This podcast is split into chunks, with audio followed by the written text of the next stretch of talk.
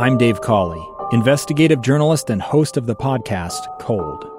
In October of 1985, a woman named Sheree Warren left work at a busy Salt Lake City office. To meet her estranged husband at a downtown auto dealership. She never made it home. Sheree's car surfaced weeks later in Las Vegas. In the parking lot of a hotel casino. No one knows how it got there. Strange. It was strange. Both Sheree's estranged husband and her boyfriend raised suspicion for investigators. I kind of thought that he might have done something. But no arrests were ever made.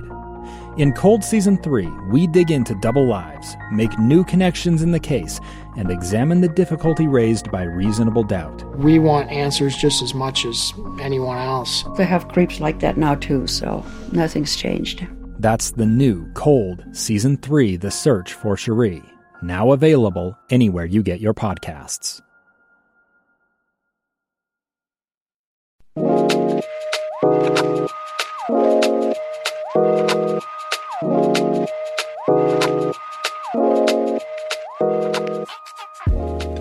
Hello, everybody, and welcome to another episode of Thurl Talk. Of course, I'm Thurl Bailey, and uh, we have a very exciting show today. Uh, one of my very good friends uh, and competitors uh, in college and the NBA. As a matter of fact, I first was introduced to his elbows in, in college. He was a an outstanding player at Wichita State University. Matter of fact, he played alongside of Antoine Carr, the big dog at Wichita State, and I, I got to meet him. Uh, he introduced himself to me on the court at the Rainbow Classic in Hawaii. That's right. Everybody, let's welcome Cliff Levingston. Cliff, how you doing, my man? Man, I'm doing good, T Bay. I'm doing good, man. I'm just enjoying life and, and and living it to the fullest. Well, how you getting through this? Uh, you know, before we came on air, you used the word, man. It just it just kind of hit me. Tranquility. It sounds like you're in a good place right now. Living out in Texas. No, I'm in. Matter of fact, I'm in. I'm in, in Indiana. Oh, okay. I mean, I'm, I'm I'm about an hour and twenty minutes east of downtown Chicago. Um, you know, right off Lake Michigan. But uh, I live in a county, and you know, I have a ten acre little farm with horses, goats, chickens. So, so, Uh, so hold on, hold on. Wait, did, weren't you raised in Cal- San Diego, California, my brother? Yes, I was. I, I was raised in San Diego, California, and a city boy. And you know, it's always a woman you're chasing, and uh, Isn't they that let the you truth? chase until they, till they, till they let, you, till they let you catch them. And I, I've been hooked ever since out here in the country. I, I mean, I love it, man. Uh, that is awesome. Well, you know, of course, our listeners will be very interested in. I mean, we'll get to the, the, the point. You won two NBA championships with the Chicago Bulls, and and with this latest Last Dance craze, um, I'm sure our listeners are very interested in in one your relationship with MJ, but but also uh, getting to those championships and what it took. But I'm this this episode, this show is really about the journey, and I'm really interested in in one how you got there and some of the things you had to go through to get there. So we're going to address kind of your later years in the second part of this episode. But let, take me back to San Diego, man. I mean, how was it growing up there, and and and how did you first get started, or, or knowing that you wanted to play basketball? Well, really, I hated basketball. What? Um, yeah, I did. I really hated basketball. I wanted to be a pro baseball player. Okay. How ironic is that? And you know, um, my my junior high school high school coach saw me and started, you know, working with me, and uh, I wasn't like everyone else. Didn't have all the skills and the fancy dribbling and shooting and all that stuff. But you know, one thing he did teach me, which was the foundation of how I grew so fast, because I didn't start till I was in the um, eighth grade. Okay. So that's when I first started playing basketball. So he just told me, he just gave me drills to do and fundamental stuff. And next thing you know, I kept up with everyone else. And then by the end of the year, I made the All Star game, uh, All Star team, my first year. So did it, It- it- you know, did it come easy to you? I mean, did, you? Did you have to put the work in? Now, uh, you you ended up being six eight So how how tall were you back then in junior high school? I was I was six. I was five eleven. I remember being five eleven because I wanted to be six foot. But it, it didn't come easy because I had to work. I really I really worked my butt off. You know, um, I had um, did a lot of things all the other guys did, uh, but after practice, I added I did a lot more things, mm-hmm. and that's what caught me up to everyone, and then eventually surpassed everyone. You know, it's um, you know I, I God gave me the ability to get off the ground. I remember my first dunk. I was uh, eighth grade, and I finally dunked it, and it was like from there it was like, oh my God, I can get off the ground, and it was exciting, you know. And then I just started working on different parts of my game. By the time I was a senior in high school, I was one of the top five recruits out of California. So you know, I'm I'm a big I'm a big fundamental guy. You know, I teach I, I tell kids all the time. If you if you can understand the fundamentals of the game, you can play with anybody. I don't care how talented they are. You can you can play with them and be there right there with them, and especially on defense, understanding angles. Right. Well, what was the importance of angles? I mean, I, I hear uh, I hear a lot of coaches talk about that nowadays. I'm not sure a lot of kids understand what that has to do with basketball. Well, it's like this. I know where you're trying to go, and I know where I'm where, where I need to be at to stop you from where you're trying to go. If I can beat you to that angle, that spot at an angle, I can turn you and make you change your direction. Mm-hmm. And and it's all pivoting and understanding how much to pivot, how much to open up. Because a lot of kids open up and we call it the Olay defense, where they just go right by you. but it's, it's just it's it's just a little a little pivot, a little 30, a 30 to forty degree angle that you just open up and go to, and you can catch anybody. I don't care how fast they are. They can be the fastest guy in the world, but if they're trying to get to the basket, you can beat them to that spot to make them change their shot. And, and that's that's what I teach a lot of that, and understanding why you do things and how you do things. You know, a lot of these kids play the game, but they don't understand the game. Yeah, and a lot of that has to do with that basketball IQ. That's well said, and I try to teach those same things. Um, siblings, were you an only child? Did you have somebody pushing you? You have a sister that kicked your butt when you were younger on the court? oh, well, I didn't have nobody on the court to, to really beat me. Um, you know, I was basically a pioneer when it came to the family and that, but it was it was five of us. I had two uh, two brothers and two sisters. I was next to the eldest, so it was basically everybody looked up to me what I did. They followed what I did, followed my lead. So I was basically pioneering and um, pushed forging the way for a lot of things for our, to happen for our family. Mm-hmm. So you got a scholarship, obviously, to Wichita State. Yeah. How did that come about? I know you had some choices. Well, you know what though, I wanted to get out of California. To be honest, I didn't want to be in California. I had Marquette, Minnesota, Wichita State, Arizona, uh, U, uh, UNLV. Those are my top five schools. Hmm. And then it came down to Wichita State and UNLV. I chose UNLV. My mother said, "Nah, I think we're gonna go to Wichita State."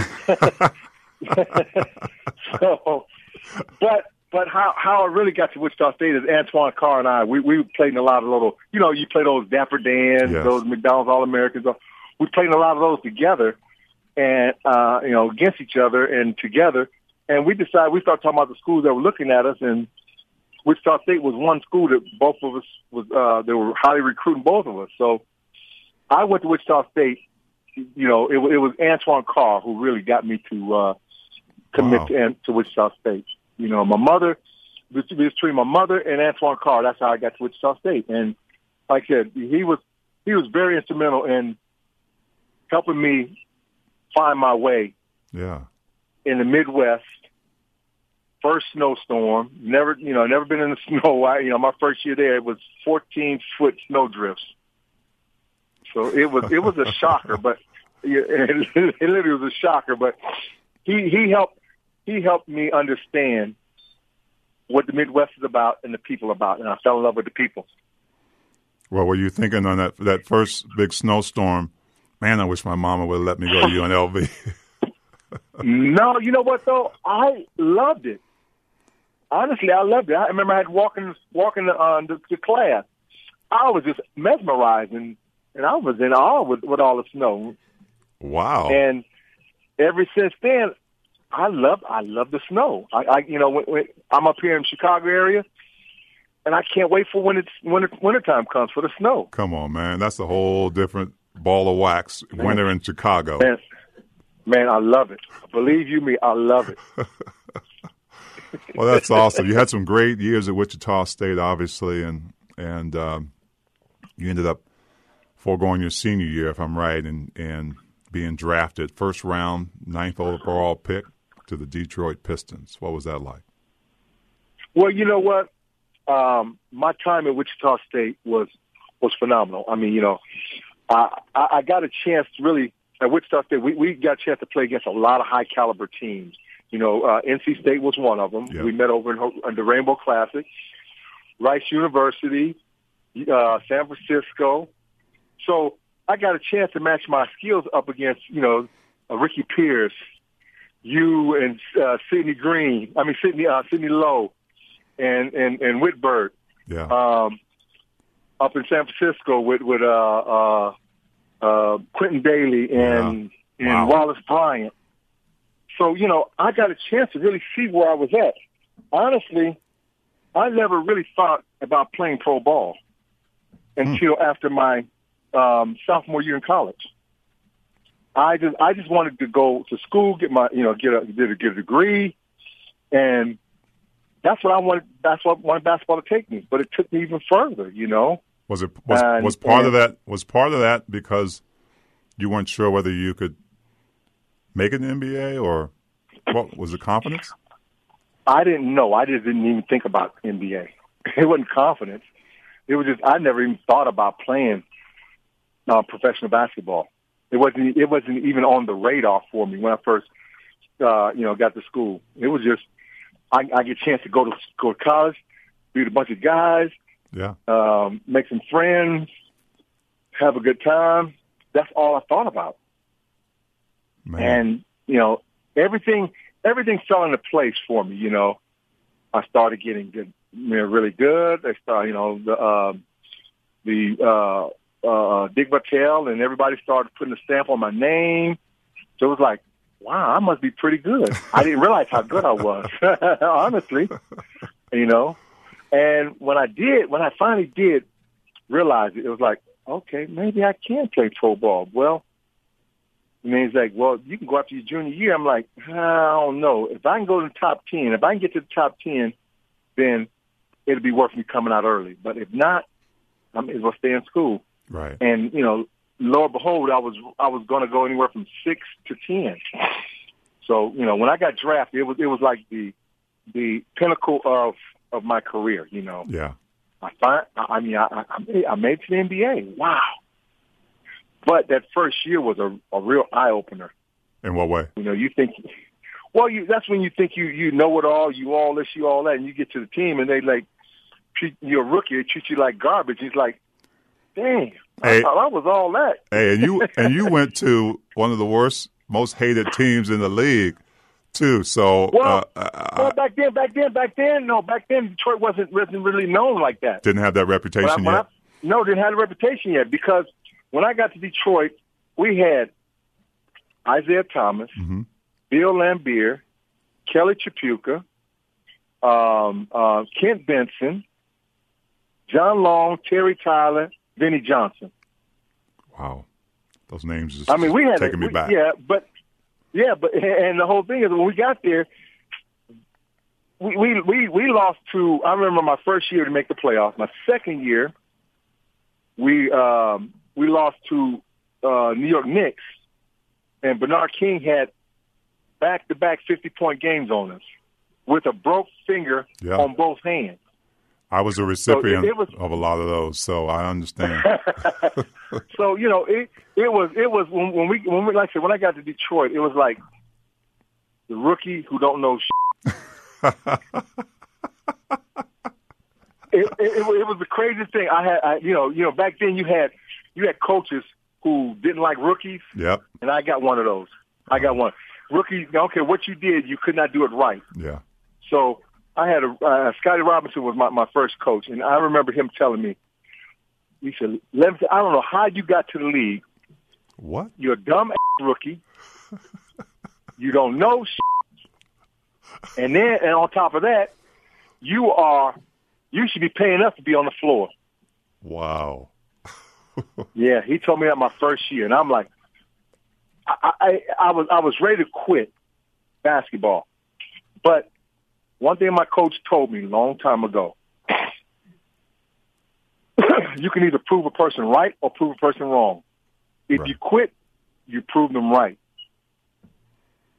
If you push through and make them look at they they, they made a mistake or they, they said something wrong, then you prove them you prove them wrong. And I was I was I was hell bent on proving him wrong. You know, matter of fact, he he helped me last 13 years in the pros. Mm-hmm.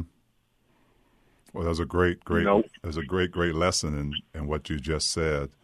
Um, and, and obviously, you spent a couple of years there, and, and then you went on to Atlanta Hawks next, where you would spend most of your career, which I imagine was a better situation for you. Well, you know what though, it, it was it was when I got traded to Atlanta. Believe, believe me, I cried like a baby my first trade. I mean, I really, I did not want to leave Detroit. I thought I was going to be part of the the whole building process and all that stuff because they had just told me that in my exit meeting uh, the second year, and then the next thing I knew, I, I get a call on draft. They tell me I'm traded to Atlanta. I did not want to go to Atlanta. Matter of fact, I sent someone down to Atlanta to set up, find me an apartment, set me all up and everything, and then I just went there when it was time for training camp. Mm-hmm. I like like two uh, like two weeks before training camp, I went down to Atlanta. But Atlanta ended up being the best place for me to really find uh, what I did well in the league and what my skill set could be beneficial to any team. Uh, you know, I played with. I mean, I had Dominique Wilkins, Oh yeah, Tree Rollins, uh, Doc Rivers, uh, uh, Eddie Johnson, um, you know, um, Randy Wittman. I mean, I had a bunch of guys who were good. And then also Antoine came with me. Antoine got drafted by Detroit, didn't play with Detroit, but traded to Atlanta together. Yeah. So we played together in Atlanta for, for you guys had a squad. So we had a yeah, we had a nice little squad. But my favorite team of all time, the whole time I played, was the '87 Hawks. I mean, Antoine, uh, uh, Doc Rivers, Dominique Wilkins, Tree Rollins, Kevin Willis, John Battle, Spud Webb, myself, Scott Hastings, Randy Wittman. I mean, we did everything together, and that's what I loved about that team. Is yeah, we get up in the morning, we have breakfast. We meet, we have breakfast. We go to practice. After practice, we get together, we go to lunch. Then after lunch, we go hang out at the mall. Then we go home, and then we regroup, regroup, and go to the club. So it was it, we we did everything together. Even on the road, we did the same thing on the road. We would get together, have breakfast, go to movies. We just we just did everything together, and that was one of my favorite times of playing. Not only was it uh, a competitive team, we competed all the time, but it also was a show team. I mean, we loved to dunk and run and get up and down the floor. So it was it was awesome. Well, eh, you when you when you talked about that team and how you guys were, it really it really took me back to my days with the Utah Jazz in similar ways. You know, being on the team with the Mark Eaton and Bobby Hansen, Karl Malone, John, and John Stockton, we were a close knit group, and a lot of that stemmed from you know Frank Layden, who started us out, but then George Sloan coming into it. But uh, but I, eh, man, you threw those names out, and I'm I'm I'm flashing back games.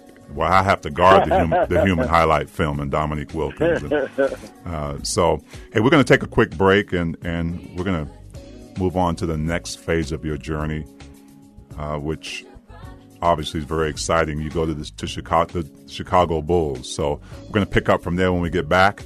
Stay with us. This is Thurl Talk. We'll be right back with Cliff Levingston.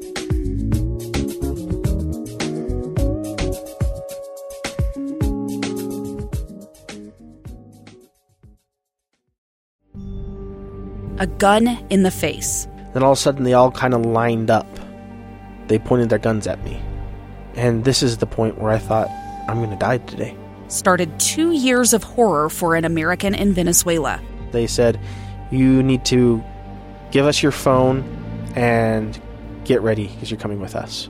I'm Becky Bruce, and I spent a year researching and piecing together Josh and Tammy Holt's story about their ordeal in a notorious prison. That's when everything started to turn bad. We had another pound on the door. Boom, boom, boom. And there was the police once again. You can binge all of the episodes of Hope and Darkness on KSLPodcasts.com or wherever you get your podcasts.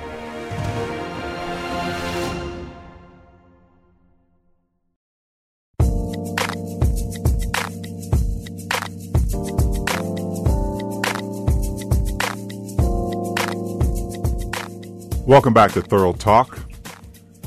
We've got uh, Cliff Levingston, one of my good friends, and and was a foe in the NBA. We had some great battles against each other. we were discussing uh, his time with the Detroit Pistons, and he contrasted that when he went to the Hawks and, and how that team was so much different and they spent so much time together doing things. Well, Cliff, I want to really uh, focus on, you know, with, with the Last Dance craze, obviously people are watching. It's great television, obviously. Um, but you have you have more than a front row seat. I mean, you went to the Chicago Bulls in 1990 from the Atlanta Hawks. Um, and I know I, I, I, you have to tell me. I don't know in college. Well, you did you have a chance to play against Michael when he was at North Carolina and you were at Wichita State?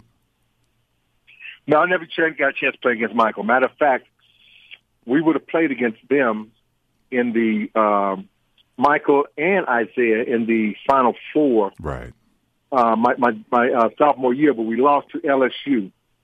So you know that was my only chance to play against Michael. But you know then he got in the league and played several games against him. And in fact, I got one of those games that playing with Atlanta, and he uh, somehow he got loose from Dominique and he was going to the corner. I ran out to the corner. He put the ball in my face, and I tried to stop and fail.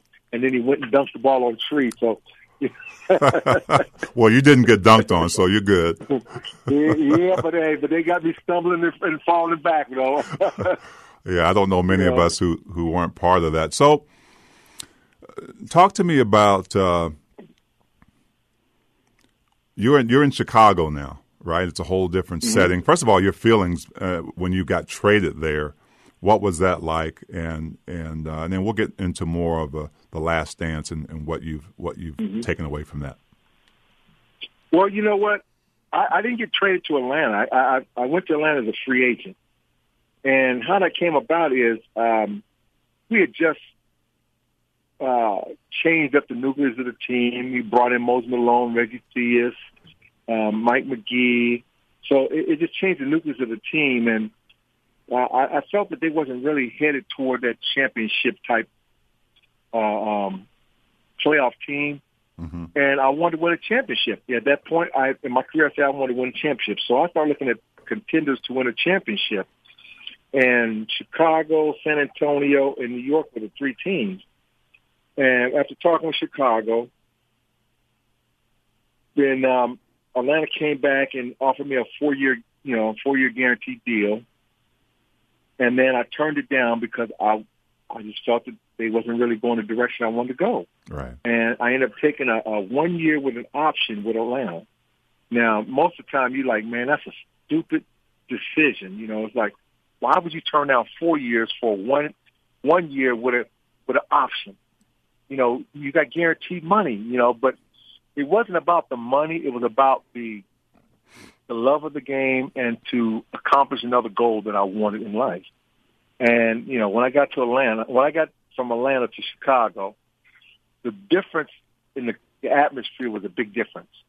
It was the first team and the second team. In Atlanta, we were just all one mesh pot. Right. So I remember, I remember I was, you know, growing up there hanging out with Michael, and I'm just going going to talk with Michael, hang out with Michael and Scotty and Horace and all them. And you know, the second said, "Man, you don't want to go up there with them. They they they act funny. We, we you know, they they don't like us around with them when they're with them." I said, "Man, the hell with that. I'm I'm I'm a player just like they are." So I started hanging out with them. Next thing you know, we all started mingling. So we started gelling a little bit more. And then it was just the whole atmosphere started to change where we felt as a unit opposed to um, two units. Yeah. And and and and that's that's what anything in any sport. If you don't have the chemistry and the camaraderie, you can't win. You win games, but you can't win uh, uh, titles. So so And- so Cliff, let me ask you this: What to those other those other guys on that second level, so to speak, that that kind of warned you? How did they get to feeling like they weren't allowed to be part of that group? Was it their own? Was it something that that first group did, or was it? I mean, how how was it that they felt like they couldn't um, take that risk and mingle with the Michael Jordans and the Scottie Pippens on the same team? Well, you know, it, it's you know, it's always unwritten rules with every team, Right. and it was just an unwritten rule, and they didn't feel that they could be hanging around those guys, and, and I, I, I don't, I never understood that because, you know, we're all, we all the best of the best, and you know, we were in college, we were the best at our, our colleges. That's how we got to where we are. So how is it now? It's levels where this guy is better than this guy, and this guy can't talk to this guy. It's like we're teammates. I don't, I, don't- I never understood it. It was just that's just how they felt, and I, I don't know what made them feel like that. You know, uh, Michael can be intimidating because he's one of those guys who who demands certain things around people. You know, come to be around him. You know, and I guess some of the guys felt that they didn't fulfill or live up to that to his. uh Yeah. expectations. I mean, I didn't. I mean, he was just just a regular dude, just like I was. That's how I looked at it. Now, the perception, obviously, that we all get when we watch that was was Michael came to work, and he he wanted to win badly enough, and I think he said it himself. Uh, you know, I, I win at all costs. So, talk about some of those practices. Uh, were there any? Oh my god! oh my god! Practices practices are brutal. I mean, honestly. I mean, my, see when the, the the Bulls brought me on board to beat up Scotty every day, to be physical with him, to, so he can handle when he gets out on the court. And, and, and you know, as you know, as an athlete, if you see something every day, every day, it becomes normal and it doesn't bother you or faze you anymore. Right. And that was the whole thing with Scotty. Scotty, you know, the Pistons had tormented him and beat him up and, and you know, beat him to submission. And he he was just one of those guys who if he saw something enough, then he was good. But if he didn't, he was unsure of it. And, you know, with with me, I mean, we literally got in fights every day in practice. I mean, a lot of times we get in fight, fist fights in practice. We were ready to go blows. But after the after practice, we hung out Everything was cool. he under yeah he understood my my job my job was to come in and and rough you up every day and but afterwards we left it on the court you know and and that's that's one thing i can say scotty matured when it came to that he he understood that hey i got to get better i got to do everything i have to do to get to the next level if it for me getting beat up every day and having to adjust to it, then I'll do it. But he didn't take it as a personal attack. He took it as professional, hmm like uh, challenge. And So- he stepped up to the challenge, you know. So I watched uh, the seven and eight episodes the other night, and, and there was a particular part in there when Michael, uh, when Scott Burrell had to deal with Michael in practice, right? So, um, did you have? And I know you probably didn't have to directly guard Michael, but it felt like there was. Listen, Michael said he was trying to get Scotty to fight him. Now, ain't no way in the world that you're going to pick a fight with the best player in the game, right? One because of potentially your job. So wa- was there that was that was was that another unwritten rule? Um, even though Michael wanted you to challenge him, eh, there were certain things you didn't want to take too far. Man, let me tell you something. I didn't have that. My my my whole thing was if you if you if you keep poking me and prodding me, you're gonna get the you're gonna get the, the beast come out. I don't care who you are. It didn't matter. You know, I mean, I've gotten I've gotten to a scuffle with one of the the uh, premier players on the team before. But you know what though? I wasn't backing down. Right. And that's that what they the want. thing. Michael Michael Michael wants you to step up because he wants to know he can count on you when something go down. He know you got his back. That's all. That's all about. And then he wants you. And, and one thing, and I'll think another thing about Michael is he wants to make you the best player you can be because the better you are, the easier his job becomes.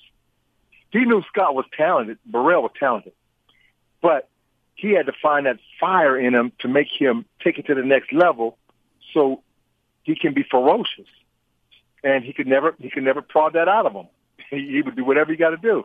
And it, one, one thing about Michael, if you just lay down for Michael, oh, he gonna walk all over you and just treat you so bad until you step up and be a man, have a backbone. So, did you ever see that other side of Michael? Uh, was that on display as well? And was there a sensitive side? Was there a a side that had you know had a need for that that camaraderie and, and kind of let loose? Heck no. Mike didn't show no vulnerabilities. That's one thing about him is he would not show you any vulner- any vulnerabilities. Uh, he uh, he was he was one of those guys who he he thought if people saw his weakness, they would take advantage of him, mm. and he wasn't going to let no one take advantage of him.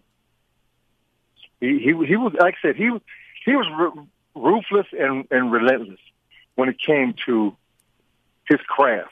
Um, it, it's almost like a prize fighter.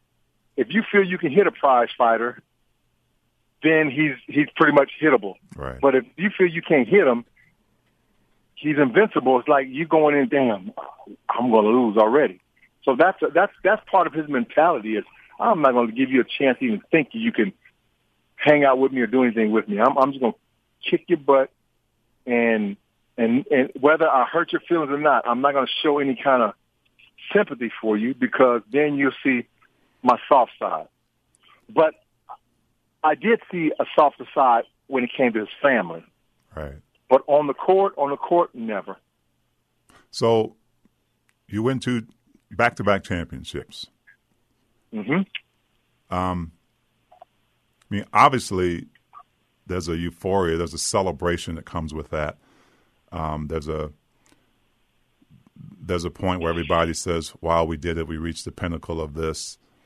Um, was how were how were those celebrations? I mean, with everything you just told me, like about the practices and the team and Michael and no vulnerability on on the other side of things. Uh, what what were those like? What were those championships like? What did it bring you guys closer together? Did it allow Michael to be more vulnerable? Um, tell me. Well, you know what though, it, it was it was the, the winning that winning that first championship. It was like it was euphoric. Mm-hmm. Um, it was like I finally reached the top. I, I'm I'm I'm a champion. I, I I obtained one of my main goals in life was to win a championship, being part of a championship team. And with Michael, you know, he it was a, a, a thirst and a hunger for him to do that. Um, the Oh. celebrations, the celebrations was a blur. All I can tell you, it was a blur Right. because we won. It was everybody pulling you every which way. You're going here, you're doing this, you're doing this. You don't remember hard, hardly nothing. And next thing you know, it's time for training camp. Time to get back to work. So it was like, okay, all right, I can get ready, get ready for next year. Well, Michael always compared himself to Magic and Bird. So, you know, he said at the at, the- at the at the um, parade, "Well, we got to win another one." So now, when Michael said that, everyone knew, damn, okay, I can only party for so long and enjoy this for so long because we got to get back to the grind. And Michael's not going to settle for us to come in the training camp not ready to defend our title. Right. So we went at it, we we went right back at it again, real hard. I mean, and Michael's drive the next year was even more so. He he really demanded. I mean, he had he's one of those guys who he says who he wants around him. Right. You know, I was one of the guys. I was one of the guys that he took money off his contract and deferred it in order to fit me under the salary cap. Um, he did that with a few guys that he believed in and wanted to be with him. I mean, wanted to go on the ride with him. Well, the next year he came back. You know, we had um, um, Bobby Hansen came instead of Dennis Hopson. Mm-hmm. They changed that up. You know, um, and it was another, like I said, Bobby Hansen. He came at Bobby Hansen every day. The year before that, he came at Dennis Hopson every day. So you know, he always challenged himself to to have battles to Right. make him stay sharp, stay hungry, and and and stay on the grind. And he uh he was one of those guys who wasn't satisfied with just winning. He wanted to make sure you know his dominance. You know, that's what he was. He's going to show his dominance. And that second championship was more about getting on the level of Bird and Magic. Right. That was his. That was his. his so if I can do a back to back, then I could be on the level of the Bird and Magic. And he's one of those guys who just have a drive that's so far above and beyond guys that I played with and played against. It was just a drive. I mean, he just he wanted the whole pie. Yeah. So, But go ahead. but wait a minute, but not in a selfish way. That's one thing I can say about Michael. Michael's probably one of the most, least selfish players I played with in my entire career Greatest of all time. of all of, of all time. It's not even a question who's who's who's going to who, who's going to take his place right now because it's not even in sight right now. Yeah, I, I agree exactly. Hey, I, I've got a little sidebar here I want to ask you about because you were in the early years mm-hmm. Of Jerry Krause, and, and and obviously, uh, you know, the Last Dance really focuses on the fact that he talks about that, you know, Phil Jackson's going to be his last year, um, and he, he's really kind of portrayed as a guy who couldn't get out of his own way. Did you see the, any of that in in Jerry early on?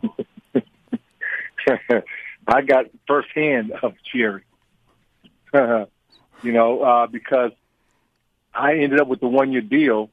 He told me he was going to give me a four year deal, like Atlanta was going to give me, and then it came down to just a one year deal, and then I had to talk myself into an option year, and then we had an unwritten agreement that if I do well the, the first two years, he would give me the last two years.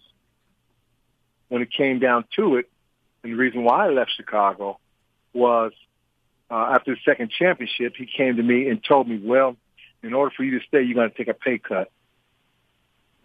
And I said, Jerry, I don't want to. I, I, I don't want more more money. All I want is just the years that you told me at the same salary. He said, well, you have to take a pay cut. And that's why I said, well, you know what? It's time for me to go because you you you you you, you messed me around the first time because you told me I had a four year. Then you gave me a one year, and then I had to really talk myself, talk you into giving me a, an option, and then I did well on that one. So time for me to go. So Jerry Krause was one of those guys that that will talk you into something, and then back out of it Right. when it, when it, when it, when it's to his benefit, you know. Uh, and then also, if he's one, if he, you're one of his favorite players or a player he really likes, there's nothing he won't do to make sure you're you're he signed you. You know, Toni Kukoc was one. He loved uh, Joe Wolf because he was trying to get Joe wow. Wolf instead of my. Yeah, he was trying to get Joe Wolf instead of me. Um, even after I signed, he still was trying to get Joe Wolf, and Joe ended up signing with the Clippers.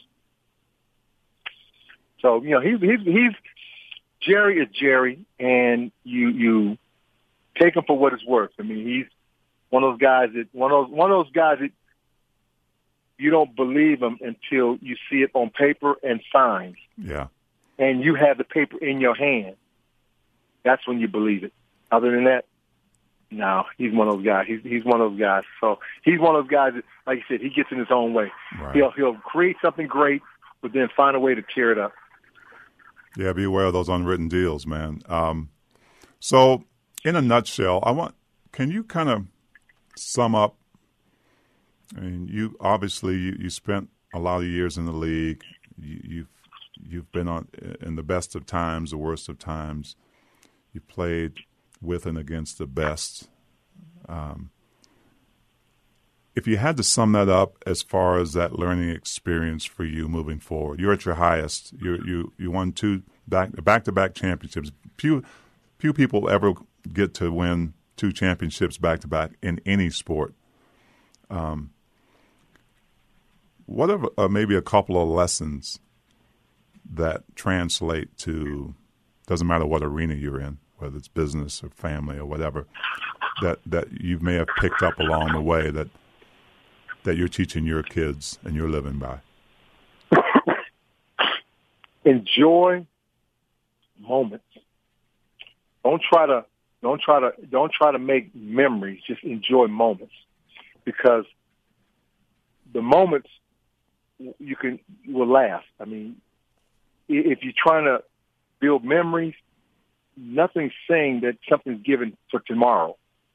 So you know you may be trying to build a memory for uh, uh, uh, for down the road.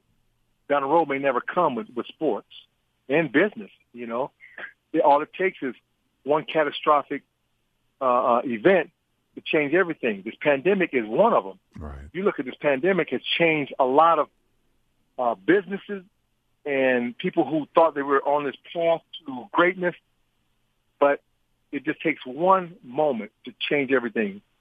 So, or, or one episode to change everything. So enjoy the moments, you know, relish spending moments with people and, and conversations with people because those are the things that, that you can always relive in your mind and, and also relive with them. Man, I like that. I like that, Cliff. And, you know, speaking of it, it sounds like, you know, you're, you're building a legacy and you're doing some great things, obviously, um, as you're in your later years, you've got a foundation called Legends Leaving Legacies. Yes, Tell and you know what? See, see, legends to me is not just athletes. It's doctors, lawyers, um, businessmen, um, your, your your your your neighborhood coaches. Those are those are legends to me because they're impacting people's lives throughout. So my foundation is about helping the community. Um, you know, whether it's whether someone is trying to raise money for to to for band band uh, for band instruments. Yeah. You know, I lend I lend my platform to people who's trying to do things. You know, whether it's um, um, adult handicapped people, you know, building building houses and for these adults to live to learn how to live on their own stuff like that. I, I'm about I'm about trying to help others with my platform because I know that if I go to the news or, or the media, they'll want to hear something I have to say. Whereas if they go to the media, it's a 50-50 shot. Right. So I, I, I try to lend my my voice, my faith, and also my monetary and physical assets to help any and everyone. Our biggest thing right now is helping um, helping kids go on college tours um, to see if college is for them. Mm-hmm. College is college is not for everyone. Um, so you have to go down. We want them to go down, get on the campus, experience what the campus is about, what what college life is about, and see if that's for you. If it's not, we also have trade schools that we deal with, um, that we try to send kids to trade schools. Um, and the trade schools is kids who are more artsy, who hands-on, or like that. We try to help them because it's about helping these young people find their way to be productive citizens down the road. Because we tend to forget that the kids now are going to be taking care of us in our social security years. That's right. If we don't start helping them fi- find their way and understand what life's really about, we're going to be in trouble because they're not going to be put into the system. The system will be bankrupt. So, you know, that's what it's about. Trying to help these kids. You know, I, I try. We we try to do college tours um, to help help defer some of the costs from the parents. Right. Because you know, going to visit schools is not cheap. And what we do is we put together a few schools and let them go to about three or four schools and see that what what college is about. And then we also we, we take we take most of the cost away from the parents and the kids. So it's a win-win. It's a, it's a triple win.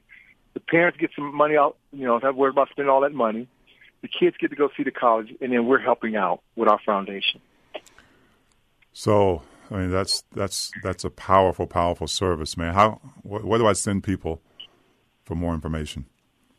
Well, we just, we just have, we, we're uh, uh, uh, we, I've been doing it basically last three years out of my pocket, and I finally did my 501c3 a couple years ago, and finally got that going. Oh, good. So right now we, we we're in the process of putting together our website, but we have a our uh, Facebook page is Legends Leaving Legacies um, INC. Awesome. Awesome, man. Well, I tell you what, we've been really enlightened. I think the last thing I'd like to touch on, I mean, I, I keep going back to that word tranquility that you used before we got on the call, and sounds like you're in a great place. Um, you're enjoying your time on the ranch with the horses.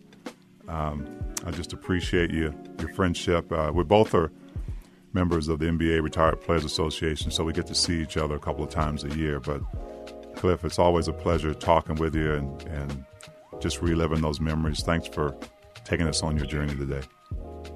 Well, you're quite welcome, T. Bay. Hey, man, hey, man, let me just say one thing. It's always a pleasure and an honor to be in your presence, but more importantly, to be considered a friend of yours. Thank you, my brother. Thank you, Cliff. Hey, take care of yourself, be well, and, and take care of your loved ones, my man. I, I will. You do the same. All right. Thank you, everybody, for joining right. us on this episode of Thurl Talk with Cliff Levingston.